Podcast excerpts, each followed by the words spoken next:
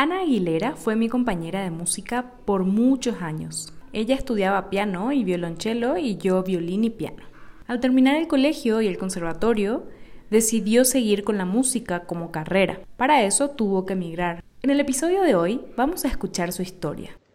Esto es Mexaguaya.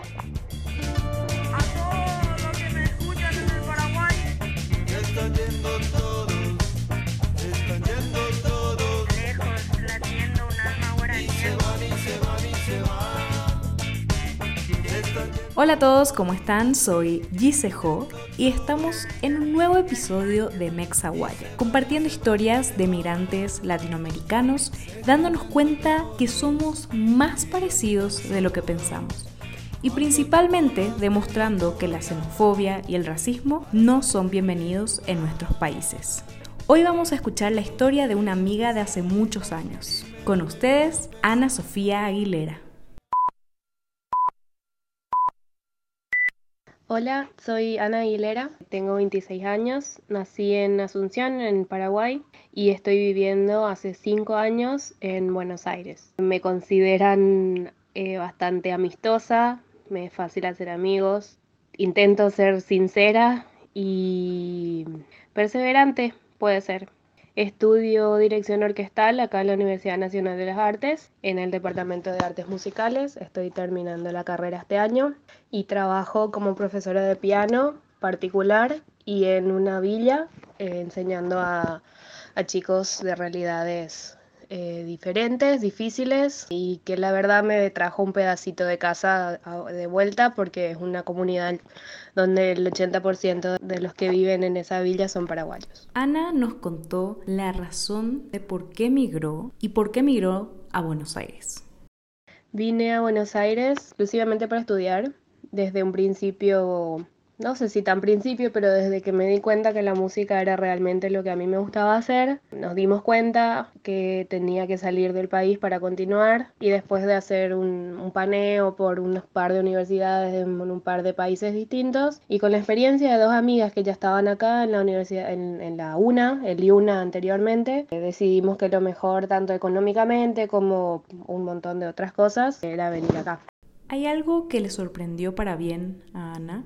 De este nuevo lugar de Buenos Aires. Y la verdad, lo rápido que me adapté, pensé que iba a ser más difícil de lo que fue. Desde un principio encontré mucha gente buena, abierta, con los brazos abiertos, y me aceptaron rápido, tanto en una residencia donde estuve viviendo el primer año con 26 chicas, como en la facultad, como en el grupo de la iglesia que encontré. Entonces, la verdad que lo, lo que más me sorprendió fue eso, la, la, calidad de la gente, que la verdad hay un, un prejuicio bastante grande contra los argentinos. La verdad especialmente contra los porteños, pero hasta incluso con los porteños que conozco, está todo bien, fue lo que más me sorprendió, encontrarme de cara con que los prejuicios son eso, son prejuicios y nunca hay que juzgar algo sin, sin conocer.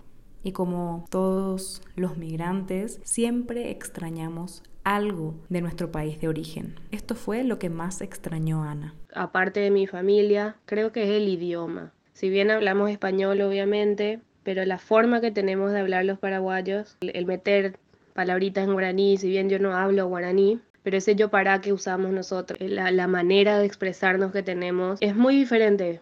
Yo te pido algo y te digo, ay, dale nada, por favor. Esos modismos, esas palabritas chiquitas que de repente metemos y que acá al hablar te miran con cara de qué me estás diciendo, hablame en español. Y bueno, obviamente el comprar chipa por la calle o, o tomar terere con todo el mundo, sin que te pregunten si es terere con agua, si es terere con jugo, por ejemplo.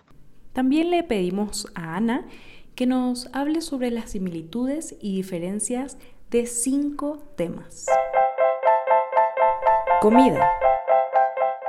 La comida es muy similar y muy diferente al mismo tiempo. La similitud te puedo decir, bueno, tenemos los mismos platos, todos comemos asado, comemos empanadas, milanesas, todas esas cosas es como platos comunes, pero la diferencia, aparte de las comidas más típicas, como que acá no hay chipa, no hay vellú, tereré te toman con jugo, toman mate aunque haga 40 grados de calor, cosa que nosotros no hacemos a menos que estemos debajo del aire acondicionado gente.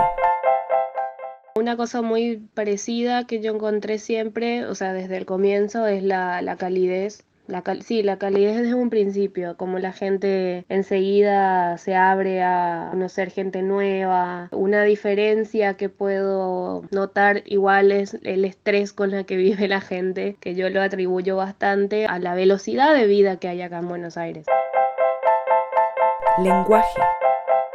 Uf, con el lenguaje y las palabras fue bastante jodido al principio, si bien las similitudes que hablamos en español obviamente, pero las palabras y las expresiones que tenemos son tan diferentes que al principio costaba un montón hacerme entender. La forma de usar el luego o, palabras, qué sé yo, para mí decirle borrador y que acá digan goma, decir corrector líquido y acá digan liquid paper, ejemplos tontos, pero y otras palabras más, digamos. Eso fue, fueron unos un par de meses de aprender a hacerme entender y de la gente que vivía alrededor mío de aprender a entenderme también. Costumbres. Una costumbre parecida, no es igual, pero es bastante parecida, el mate o el tereré, el juntarse una tarde a, tomar un termo de mate, un termo de tereré y hablar, charlar de la vida. Y una costumbre que es diferente, pero más acá en Buenos Aires, en Capital, me dijeron, notando en el interior, es la del asado de los fines de semana. Em, en familia, juntarse un sábado a la noche, un domingo al mediodía, hacer un asado es algo que no pasa bastante, no pasa mucho acá en, en, Capital.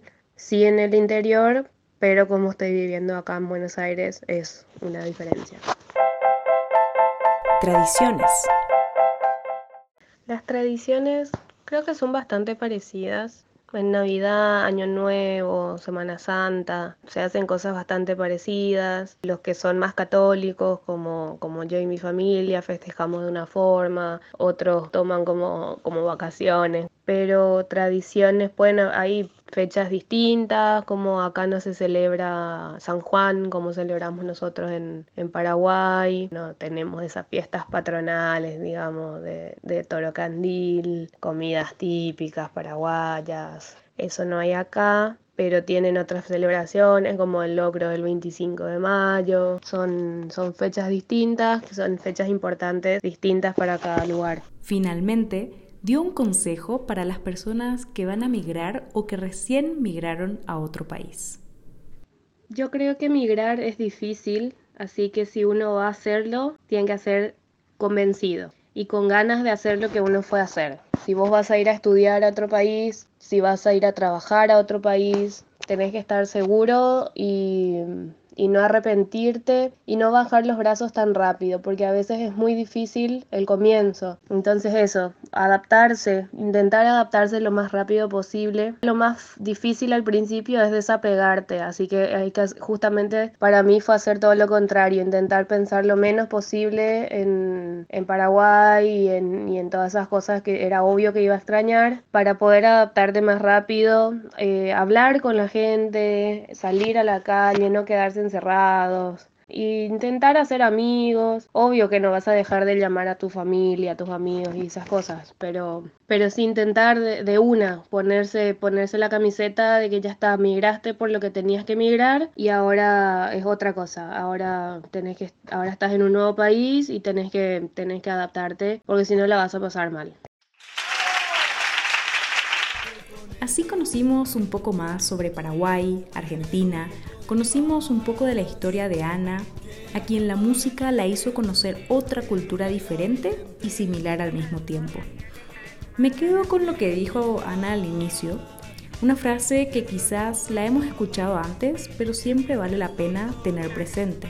Los prejuicios son solo eso, prejuicios. Nunca hay que juzgar algo sin conocer. Muchas gracias por escuchar la historia de hoy. Recuerda que puedes seguirnos en Facebook, Twitter e Instagram como arroba mexaguaya con X. Además, podés apoyar que sigamos contando más historias de migrantes latinoamericanos en patreon.com diagonal mexaguaya. Soy Gisejo y esto fue Mexaguaya.